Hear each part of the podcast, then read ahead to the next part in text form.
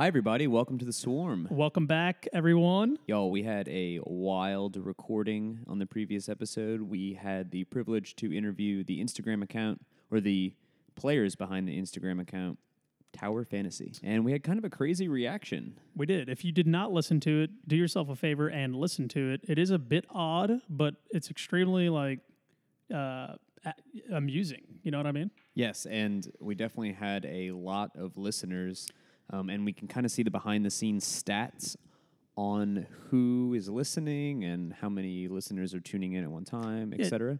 Yeah. So just so y'all know, we um, we we provide our podcast through Podbean. That's our hosting site, and so uh, with that, they give us all the analytics, so we can see who's tuning in, how often you're tuning in. And if our episode's terrible, because you'll leave it within seconds or stay with us the whole time, and we've actually been fortunate to have like a really good response. Yeah, we have over like 1,200 followers right now. 13, yeah, 12, yeah, exactly. Um, but the Tower Fantasy episode, there's a little graph that shows, you know, average listeners. It actually made the shape Of a of tower. a tower. yeah, it's pretty gnarly. Um, we'll take a we'll take a pic of that and and, and post it on our uh, on our stories so y'all can see it. But uh, it is the highest performing episode actually that we've ever had, so we're pumped about that. And the other interesting thing is that we get analytics on the countries and the states that people are listening from. So right now we got the map up and we're looking at it. Majority, 98% are from the US, but we have listeners from the UK. Um, scroll down, Jamie. Spain, Germany, Colombia, Mexico, Panama. I think maybe I think maybe they thought we were like part of the World Cup team or something. They thought we were soccer and That's fine. I'll take that confusion. They're like, "Oh wait, they're a soccer podcast. Let's let's hit it up." Yeah, we have we have one download from Panama, Latvia, Latvia. Is Colombia. It Lat- is it Latvia? I think it's Latvia. Awesome. Hey, hey, listener out there from Latvia. Thank you. Thank you for tuning in. I'm sorry you accidentally stumbled across yeah, us. no kidding. And so then for the states, we got some sweet stats. Uh, of course, majority, actually, only fifty percent of our listeners are from Louisiana. And then we got Texas, California, Florida, Mississippi, Colorado, and uh, New York. There's other. Is what Two hundred thirty Other? other. I'm not really sure what that means. is that? Puerto Rico? What's the name of your state? Panama. we need to we need to like make a song for our listeners. Jamaica. Yeah. So uh, we're very thankful uh, to all of our followers and listeners. It's really cool to see that people are actually We're pumped. tuning in. Um, well, I wanted to talk about some other stats, cool stuff on Tower Fantasy. We we did a 3D print of the tower and did a giveaway, and it went viral. James, you, you're the 3D print 3D print guru. If you want to talk a little bit about 3D print pimp guru. James is the 3D print pimp guru. Yes, so we made a well actually Paulo, one of the other co-founders of Cicada. Cicada um, created a 3D model of the tower very rapidly, did it in about an hour, which is amazing. You're not supposed to disclose. Oh, No, I'm just kidding. oops. Uh, he's really good at modeling. He's really good at modeling. And he looks like a model. So we're we're actually just chilling one day, and Paulo's like, "Hey guys, how many how many windows are in the Plaza Tower, or Tower Plaza Plaza Tower?" Man, I always get that confused. And we're like, 50? I don't know. So we're literally on we're on like Google Maps chasing down how many windows is is in this this model for Paulo to literally model. He modeled it. We 3D printed it. We made a few of them and gave one of them away to. Uh, it was kind of a, Architecture student. In Yeah, it was an architecture student. Yeah.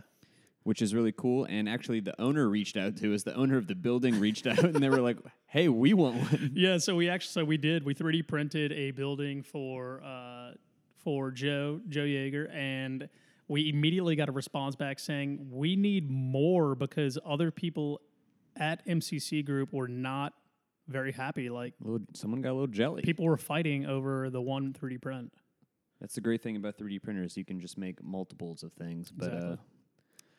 But uh, with that being said, we're gonna we're gonna print we're gonna make it kind of a standard thing. We're gonna start printing other buildings in the town and like celebrate architecture and yes, we are um, in a collaboration with a few other architects and designers and structural engineers around town, recreating the 3D model of the Rivergate um, Convention Center, which is a beautiful, gorgeous structure. Um, I guess it wasn't meeting. I don't actually know the story about why it was demolished. I'm sure Harrah's Casino came in and said, "I'll give you a bunch of money for it." Look, I'm not gonna lie. I don't think it's very attractive at all. I don't think it's a beautiful building. What? Good riddance.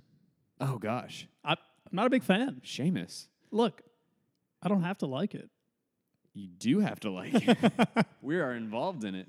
We are involved, but it doesn't mean I think the bu- the building was beautiful. I mean, there's a lot of like really iconic buildings that just don't really look that great. Okay, well, that's the beauty of architecture is it can be very subjective. But we are involved in recreating the 3D model, and we will be printing it and creating like a little scale model for it. Um, they're having an event at the end of July. Um, the Preservation Resource Center is having like a VR interactive um, night out, so you can you can go to this event and you'll be able to see the building um, as if you were walking through it in real time. My, we got to give credit. Miles Martin from M3 Studio is putting it on, um, and with a bunch of other players. There's literally like a huge team assembling this thing, so we're pretty pumped to be involved. Yeah, it's actually very interesting on the technological side too. We're actually all collaborating digitally via the cloud, all working on the same 3D model. So um, this is pretty pretty cool effort to create something um, that's part of New Orleans history. We will also be doing a pod, a small podcast on the Rivergate model. Look out for that episode coming out later in July. So that's that's pretty much about it for the uh, for what's going on through with Cicada right now. Yeah, and this episode for ULI is very unique. We actually got to do a live podcast at the Port Orleans Brewing Company. It's a different experience, right? Yeah, a lot of ambient noise, a lot of people chit chatting. Um, kind of, there's this buzz around these two dudes in the corner, just like talking in a mic. But people were kind of coming up to us randomly, and we'd rope them in and bring them into a conversation. So It kind of actually for me, it felt like we were doing like a live broadcast after like a sporting event, and we were like talking about the players and stuff like that, and like people were walking over and they're like, "What is going on?" And clearly, we're not talking about sports at all. We're talking about architecture there, but that was kind of like the feeling that I personally got. that's the most intense we will get out of a live broadcast about talking about architecture. So, Seamus, explain to our listeners what is ULI. ULI is the Urban Land Institute. It is a nationwide organization where professionals in the um, real estate environment, uh, whether that goes from the financing aspect to the building aspect to the design aspect, all come together and join this group, and they learn about uh, the synergies within the the community. So it's a really cool and captivating uh, networking opportunity Yep. for a lot of these, a lot of big players in the city. Um, So we got the privilege to be there and interview a lot of really cool people. the intent of this particular podcast was this we were covering their membership drive so we actually get to talk to uh, the market the head of the marketing for uli uh, for the louisiana chapter as as well as the um, head of membership uh, for the uli chapter here in louisiana and also the president but uh, long term, we're going to be doing a building tour podcast series for ULI. Once a month, we will actually go to a building tour and kind of do like a fast five. We'll ask a bunch of questions to either the building owner or architect or whomever is uh, leading that building tour. So we're really excited about that one. This one is a bit different, it's specific to their membership drive. But we did get an opportunity to interview the uh, brewmaster at Port Orleans and the architect who designed the Port Orleans building. Yes. So if you want to jump ahead because you want to hear about the brewmaster, do that. Or if you want to hear more about the architecture of Port of Orleans, do that because they're very they got a lot of interesting things to say. The uh, the brewery is really neat. So this is our first kind of uh, live episode. You're you're kind of seeing us shooting shooting from the hip, and uh, we hope you enjoy it. Everyone out there, all around the world, Puerto Rico to Latvia, to Latvia. we love you and thank you for tuning into the Swarm. Hi everyone, I'm James. and I am Seamus, and you are listening to The Swarm. a podcast about architecture and design. We're two architects at the firm Cicada here in New Orleans. The Swarm is an outlet that brings the world of architecture to the people. Our goal is to educate our listeners about design and construction by interviewing locals who are making an impact on their community. Yeah, this is pretty wild. Um, we got to thank uh, McDaniel Wyatt, who we actually he- have here today, um, for having us on this ULI event. Uh, McDaniel, welcome to the show. Thanks for having me, guys. I work for Humphreys and Partners Architects by day, and uh, by night, I am the communications director for ULI Louisiana. Today, we are having a membership event here at Port Orleans Brewery, and uh, really the goal today is to tell more people about our chapter, um, invite more people in the real estate world uh, to come meet us and kind of check us out and what we're all about. So, Urban Land Institute, it is a international organization, and don't quote me here, but we are the largest network of real estate professionals in the country. So, Nice. We're quoting you. A good- quoting me, you a- got me on air here. A good group of people to know if you're in the architecture or design development industry. Absolutely. Well, it also expands beyond that as well. Um, not only architecture and design, but also uh, banking, law. You know, every facet of real estate. Uh, we have members, you know, across the board here on our local chapter. Daniel, tell us a little bit about what what ULI means to you. Yeah. So for me, being in business development, essentially sales, I need access to developers, and I need to understand the trends and some of the things that that are keeping them up at night. And so I get to travel a lot around the southeast, and I see other ULI chapters. But what really sets us apart here in Louisiana is the the access to the important developers, the important players. They're all at our ULI events. We did a tour of the Jung Hotel a couple weeks ago, and I shared an elevator with Joe Jaeger. That's a, that's a great great project, great people. yeah, absolutely. And, and to be able to sit there and, and spitball about the developments he has going on there, um, some of the trends that we're seeing in, in multifamily and apartment communities across the country, and kind of some of the things that they're trying to bring into their developments, uh, you won't be able to get that. You can't pay for that kind of access. Right. So as far as our chapter here, um, you have a lot of key players that are, that are doing a lot of really important things, and it's, it's a very eclectic and engaging group. Well, look, we are happy to announce that we will be doing at least once a month podcast for ULI at these events. Once a month at minimum, sitting down with ULI, potentially McDaniel, and definitely the building owner and or uh, manager, and talking about those projects for those particular members who were not able to attend. So we feel like that's a, a, big benefit for the membership. Uh, we got we got to wave Mike down here. You think we can get him in? All right, so we finally got Mike M- Michael Bucher on the on the mic. Mike, thanks for uh, thanks for joining us. Um, please tell tell the audience a little bit about yourself and your role with ULI. Absolutely. Um, like Seamus said, my name is Mike Bucher. I um, am permanently employed by Urban Properties, um, a small boutique real estate developer and investor here in New Orleans. But in my part-time, um, in a part-time capacity, I'm the membership chair of ULI and also the chairperson of the Emerging Trends um, seminar, which is our annual meeting in every January. That's great. So- So, tell us tell us a little bit, um, our audience who are not members. yes. What can they expect? Why join? Why join ULI? What's the perks and what what are we what are we getting? Yeah, absolutely. I mean, you know, I, I like to use myself as an example only well because I am the membership chair, but I'm also a relative newcomer to New Orleans um, within the past four years. But I'm not a newcomer to ULI, and I think what's you know what's nice about ULI and membership in ULI is. For me, it was really the continuity of knowing that I could walk into a place of like-minded professionals, network, get exposure to the industry quickly through, you know, whether it's you know, architects, engineers, other developers, lawyers, bankers, everybody who's, you know, tangentially involved with the real estate process. And so, you know, in four years, I can, you know, say I walked into a, a bar here. We're at Port Orleans. You probably already said that. We have, but it's Yeah. okay. We enjoy Uh, saying it. Come on down. That's right. And um, and you know, and and and I actually I know people, people who I work with and do business with. It's um, it's neat just to you know. I think that's just a small part of ULI. Obviously, the membership benefits go on and on in terms of your access to local, regional, and national programming. Um, you know, research. Uh, and just a network of you know thousands of people across the country who you know generally there's at least a few who probably do the same thing that you do if not more And a lot of other businesses kind of have like these social events for different organizations and whatnot, but this one seems like it brings in quite a variety of different um, specialities, being a developer, real estate investors, or uh, architects, designers, engineers. Um, so it's really interesting to see. It's really cool.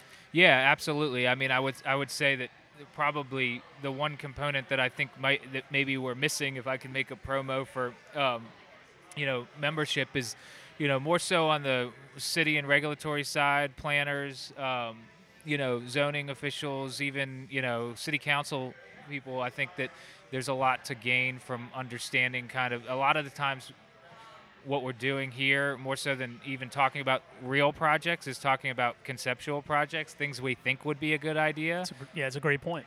so People who aren't familiar with ULI, what are what's something related that they don't know about, like charity? Yeah, I mean, charity is a great example of something that wasn't just a local initiative. I mean, the technical assistance panel, or that may have actually technically been an advisory services panel. There's a lot of different panels, but in either case, you know, we that that panel brought in national resources in terms of architects, engineers, former politicians or elected officials to basically kind of interview local stakeholders, and a lot of them, I think they interviewed 80, at least 80 people, uh, and essentially kind of came up with a series of recommendations about what charity hospitals should be or could be, and then ultimately that was taken back to the LSU Real Estate Foundation and, gener- and turned into a an RFP, which is you know out on the street right now, and um, and so that's a real live example of you know something an initiative uh, that started locally that had more of a regional or national impact. Yeah, and and we also did one, and forgive me if I get the name wrong, technical assistance panel or or whatever we we call it. Um, we did one for Ochsner, you know, the region's largest employer. Uh, they had challenged us to help spur ideas of how to bring more of a mixed-use component to their campus. Uh, we worked with a lot of stakeholders there, including uh, Jedco and Jefferson Parish, to how, how to make that region more attractive for millennials uh, and, and ways to kind of improve that area and make it more of a destination uh, for their business. I'm glad you actually brought that up because when I think of ULI, again, I'm from I'm from New Orleans and I'm coming to the New Orleans events, but ULI is clearly it's definitely national. But you, I mean, the chapter alone, I mean, we reach all of Louisiana. Yeah. So and, it's not just New Orleans, it's not just Jefferson Parish. yeah, It's all of Louisiana. and we're doing uh, just like you know we do a ton of tours here in New Orleans. We have a lot of really cool buildings uh, that people want to see, but we're also doing development tours in Baton Rouge. Some of our you know members in Shreveport are pretty big into uh, ULI at a national level. So. Uh, it is mostly focused on New Orleans, but we're getting more and more events and programming in other markets as well. All right, everybody. So we finally roped in Stephen Farnsworth, the ringleader of ULI currently, um, starting his third and final year as district council chair. Correct. Correct. Welcome to the show. Thank you. Glad to be a part of it. This is cool. Cool, cool venue. So, Stephen, um, we wanted to ask you what are your accomplishments thus far um, during your tenure at ULI that you're most proud of? Well, yeah, thank you. I think um, I came in wanting to really grow membership, and, and I've been humbled to kind of understand that ULI National is not necessarily pushing like growing the membership is least important, and really what matters most is really membership engagement Okay. and the impact that we're having on the community.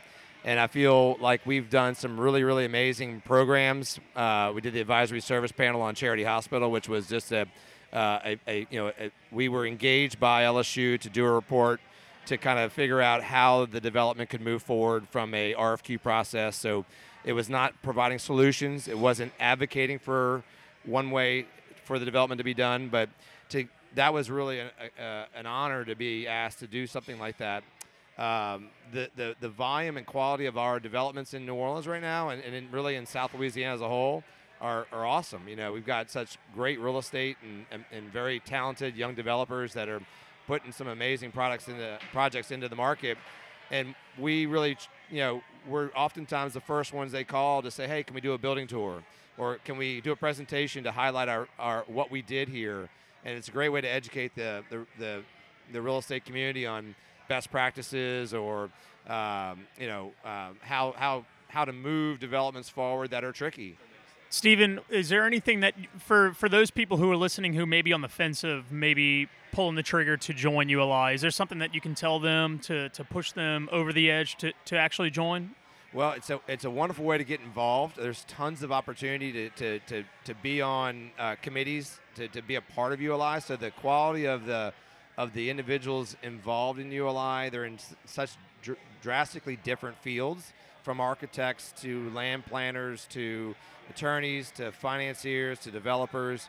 Um, so you get a really well-rounded perspective of real estate development and just the, the real estate community. And so Um, but it, it's not uh, it's not a forced networking. It's kind of Right. collaborating on ideas and programming and things that uh, um, I think we all gain a lot of value from. It's not like we're winning our next project at these meetings and all. We're really just learning and kind of grassroots getting engaged at a, at a level. So I think it's, uh, I'd say to any prospective person that's thinking about it, um, even if you're, uh, even if you're on the peripheral of real estate, like your ideas are welcome and it's a great place to learn and, and kind of network with uh, people across the industry. This is your third and final year as district council. What what's next for you? Where are you where are you moving on to? What's your next adventure? That's a great question. I don't know. I had, uh, He's got uh, a big smile on his face. Yeah, yeah. He does. So, uh, I think one thing that, that I've really enjoyed is I do a lot of work nationally for my own work within Walker and Dunlop. I, I'm Okay. in mortgage finance. I'm financing projects and working on deals with clients across the country. And while that's tremendously uh, rewarding to be uh, working across a lot of different marketplaces, w- ULI has offered me the ability to kind of get rooted back home. And and uh, so whatever is next will be something else that gets me tied into the local community here in South Louisiana. So it's uh, whether it's New Orleans or broader base, it's something that, that just to stay active in the real estate community in some other form fashion. Fantastic. Great. Well, uh, we want to thank you, Stephen, for your time. Um, this this sh- this we, we know you have a lot of mingling to do here at the uh, the brewery and a lot of beer to drink. Um, so again, appreciate your time, your words of wisdom, and your successes. Well, no, this is cool. I, I appreciate the. Uh, it's my first podcast, and uh, I'm fired up to listen to the, the whole the whole show when it comes available. I guess it's gonna we're gonna put it on our newsletter. We will. I think, uh, right? So uh, hope to do more of these. This is great. Thank right you. on. Thank you. So we're gonna pull in one of the brewmasters here at Port Orleans. We have Brian Allen with us here. Brian, welcome. Yeah, thanks for having me. Thanks for coming. Brian, tell us um, tell us a bit about your story and how did you get here and how did you become brewmaster? Yeah, um, I uh, started making beer professionally in 1995 in Boston. Uh, worked for a brewery that was right across the street from Fenway Park. Nice. Uh, after about a year and a half, they sent me to brewing school. I came back after another little while. I ran that brewery. I ended up building another brewery for that company. Um, You have wi- beer in your blood. Beer in my blood. Beer pretty in his much, Yeah. Moved to Missouri. Met a guy that wanted to build a brewery. I said, I know how to do that. Nice. And uh, built a brewery for him and was brewmaster there. Had a friend who was a consultant in this project and said, Hey, they're looking for a brewer. Why don't you come down? Never been to New Orleans before. So first time in New Orleans, First and you're thinking, Orleans. how That's do I make wild. beer? Yeah, so I came down. I grew up in New York, lived in Wisconsin. I'm a northern, Oh, my northern goodness. boy.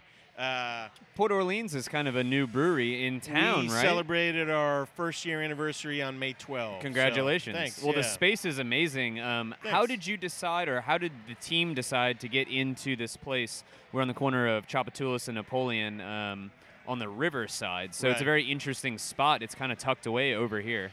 with NOLA down the street, with Urban South opening up down the street, uh, with the amount of sort of craft beer being focused kind of in Uptown, I think they wanted to be in Uptown, and they were looking for a certain size facility. Right. Um, Before, I would say even five years ago, New Orleans specifically um, didn't have a lot of breweries. There may have been one or maybe two in town. I feel like now they're popping up everywhere, and, and breweries, like bars, are becoming the neighborhood spot.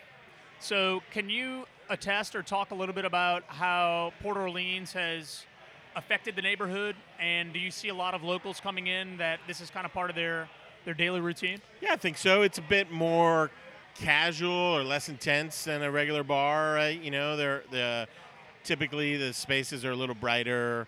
Uh, It's definitely more well. It's well lit. Well, Stephen uh, said earlier here that he was just so shocked that it's so clean in here. It's Oh, super thanks. clean Very here, yeah. refreshing. Thanks, yeah. yeah. It's you know you're making beer. Beer's biological food product, Right. And uh, it's important that it's clean. That thing stay clean for sure. Uh, Well, yeah. it's nice too, and it's a little bit different. I'm going to describe the space a little bit. It's you've got like 25 foot ceilings in here. There's a nice brick wall in the back, and beyond that is are some. It's a glass curtain wall uh, or a glass storefront that then you can see all the the vats where the beer is brewed. Is that the right term? What do you yeah. call them? Yeah. The Uh, tanks? Tanks. The tanks. Fermenters. that that's good. You know, it, it conveys the same message. Brian, I want to ask you. I don't know, like when I hear brewmaster, I, I feel very scared. It's very intimidating. It's very intimidating. That's like a ch- champion title. Yeah, I feel like Yeah. you carry Um, an axe with you. No, you. you get a you- staff. You got, Oh, you got a big nice. T- staff. tell me, tell me, and and our, our audience, like a little bit about like what does it actually mean? Does that mean you're in charge of all the beer that comes out? Are you kind of managing? Are you literally making every beer? Like, what does that yeah, mean? so it's a it's a slightly different the title. Slightly comprises a slightly different thing depending on the place where you're at. okay. Um, at a large brewery like Anheuser Busch, right? They've Uh-huh. got a brewmaster. There's no way that that guy is making every single beer that comes out. of Okay, there. gotcha. There's no way that he's probably touching really any of those beers Got it. from a raw material standpoint. In fact, probably the people that are making those are actually teamsters. You know, um, at a brewery like this, um, I personally don't do a heck of a lot of brewing anymore. Um, I cover some lunches or when people are sick or whatever. You know, I'm able to jump in. But we've got brewers who do that, or cellarmen who are moving beer around, or Okay. clarifying beer, or packaging beer. Um, smaller breweries, you know, if, if you're in fact titled the brewmaster, you're probably making everything that's coming out of there. So for me, a brewmaster is someone who's in charge of the overall brewing operations, Got it. procuring raw materials, you know, to the beer quality when it's in a bar or a restaurant off your premises. Okay. And are you also in charge of tasting, or is that Yeah. that is also part of it? Yeah. So you're QA QC. I mean, things think no one drinks a sip of your your blowout without you tasting it and saying that's good to go. Pretty much, yeah. Blowout So- is a is one of their uh, beer selections, Yeah, by it's, the way. it's our IPA. Yeah, it's one of our IPAs that we have in the tasting Got it. room. Yeah, so um, sensory analysis is hugely important. Uh, you know, I, I I don't think there are machines that can smell as good as a human nose, a trained human nose. So Brian, um, so we talked about how you guys have been in one year of operation. Are there any things that that have evolved since you've been here as brew at, as a brewmaster um, that have changed, that have gotten better? Yeah. Um, What's or- next for yeah, Port what- Orleans? what's next? Uh, we've got a couple of new products that are coming out. Okay. Um, so this space, right, this tasting room space, it's an interesting space. Our model is we do a little bit of retail here, and then we distribute beer to restaurants and bars and package and grocery stores. So hopefully people are buying it, bringing it home, and drinking it there. This space is kind of all about uh, putting a public face, allowing for a customer interaction with the brewery, with the brand, with the beer. And we've had some beers that have, you know, we, we knew we wanted to make lager, we knew we wanted to make Storyville, we knew we wanted to make Slackwater when we started. There are other beers that we put in package and put in distribution that sort of grew organically out of this space. We were like, eh, we're going to open. We don't want to have just three beers. Let's try this. And people really responded to it. So it's like, all right, well, let's make it again. Got it. People really responded So to it's it. a it's a little bit of um, It's a lab. Well, no, Yeah, yeah, it's exactly. definitely It's a a lab. lab. It's it's trial and error. It's like, hey, throw it out there. Do they like it? They like it. All right, let's keep doing it. It's our R and D test pool. I you dig know? Uh, Well, Yeah. it's uh, it's really cool, and uh, we appreciate you having us here. Uh, Sure. Yep. It's Thanks for coming. great. All right. Okay, so we just did a brewery tour, and we went to the back, and we got and uh, we kind of scooped up someone there who actually is the architect who worked on the Port Orleans building. We have Bert Turner with us. Uh, Bert, thanks for coming on the podcast with us. No problem. My, my pleasure. Bert, you are an architect at Mouton Long Turner Architects. Tell us tell us a little bit about the building that we're in right now. Um, James and I have, have already kind of talked about the space that we're in, and we love it. By the way, Oh. um, you, you know, you got the brick facade on the back wall of the bar, and you can see into the the uh, the vat area. Um, but we kind of want to know about a little bit about your challenges as an architect, and and how how are you kind of pulled in on this job? So, you know, the, we were pulled in because we do a lot of this kind of work, uh, concept work, you know, where, you know, you've got startups that don't know where they're going. They need an idea, they need a direction. They, they had five owners, you know, that were kind of, um, you know, asking the questions on who's the best fit as an architect to work with, you know. So, my challenge uh, in the beginning was to, you know, make them believe in me as a person that they could trust. You know, I'm not going to steer them wrong. Right. How do you convince someone that you know what you're doing and that they can trust their investment with you. That's Look- a good question. I, lo- I love this statement because a lot of architects, I think, believe that it's about the design to get the project. But what you're kind of alluding to is that they really kind of have to buy into you as a person. It's a personal relationship, and Right. they they they value that. they had this space already. This the the the area was already defined, which is already in like a crazy position, being on the edge of Tchoup and Napoleon. You're right next to the river. There's this very industrial feel to it. Tchoupitoulas, people go very fast on it, even though they shouldn't. Um, that's already a challenge in itself. And then you have the challenge of creating a a brewery, which comes with comes with a lot of engineering just to create the beer. Um, so you have a lot of challenges just to start with, just with the the building itself, right? So yeah, they they hired a guy out of Chicago uh, who is a he's a, um, a a brewery consultant, you know, uh, and he's done a couple breweries around the U.S. He's done one in Singapore, and uh, basically he had a he had a vision of what the, the brewery needed to be like, but it wasn't on paper. Usually, usually as an as an architect, we get um, you know an equipment plan, and it's all specified on what the utilities go to each piece of equipment. That that's in a perfect world, you know, but in this in this scenario, I had to I had to lock myself in a room with this guy for probably two days, and basically, you know, go through each piece of equipment and say, what is, where does this go? Where after this, where does this go? And you know, he he walked me through the whole process. So I I mean, my I, I did I did the whole process equipment plan myself and drew it all and did the piping and did the uh, mechanical, the electrical, all servicing it just by, you know, you know, infusing myself into the process. you have to interpret what he is saying to you and then actually make it real by putting it on paper, Right. which then translate to the builder who builds it. because somebody has to build it. I mean, it can't it can't come from his mind, you know, and and and, and straight to somebody building it. So you, know? could brew your own beer now, right? Is what you're telling us. no. no. well, I, I wish. One more on the on the infrastructure side of things is that um, I know that the city of New Orleans has this stormwater management plan, and from what I understand, that this building actually has the ability to retain water on a very high level, just because.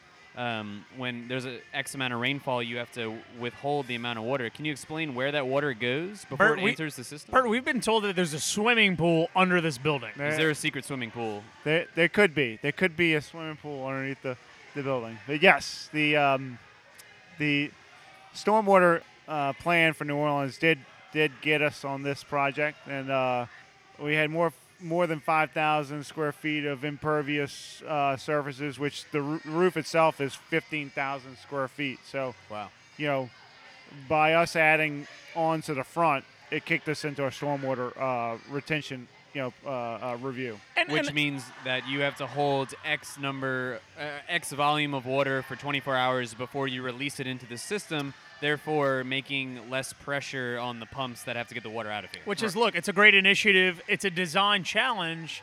But in all in all, I mean, it is a great initiative for a city that is Sinking. reeling with, you know, water mitigation. so It's- what's the solution? What did you do to this So- building to hold water? So underneath the patio, there's a there's a reservoir that you can't see, but it's down, you know, five six feet in the ground, and it holds water. It's a, It's just a big tank. it's tank. just a big.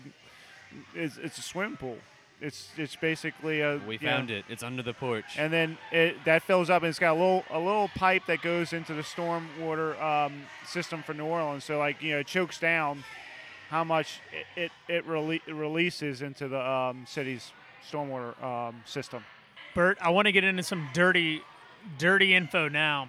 We realize that as as fellow architects, We're just we pointing re- some stuff out. we realize that there's a crazy skylight in the corner here. Th- there's a wall that intersects a skylight, and we were like, we're gonna pu- we're gonna put Bert on the spot For, here. for those of you who don't know what the, what a skylight is, it's basically a window I think or people know. opening. Skylight. You gotta No, explain explain that. it, Bert, please. Bert, go ahead. Tell us what happened there.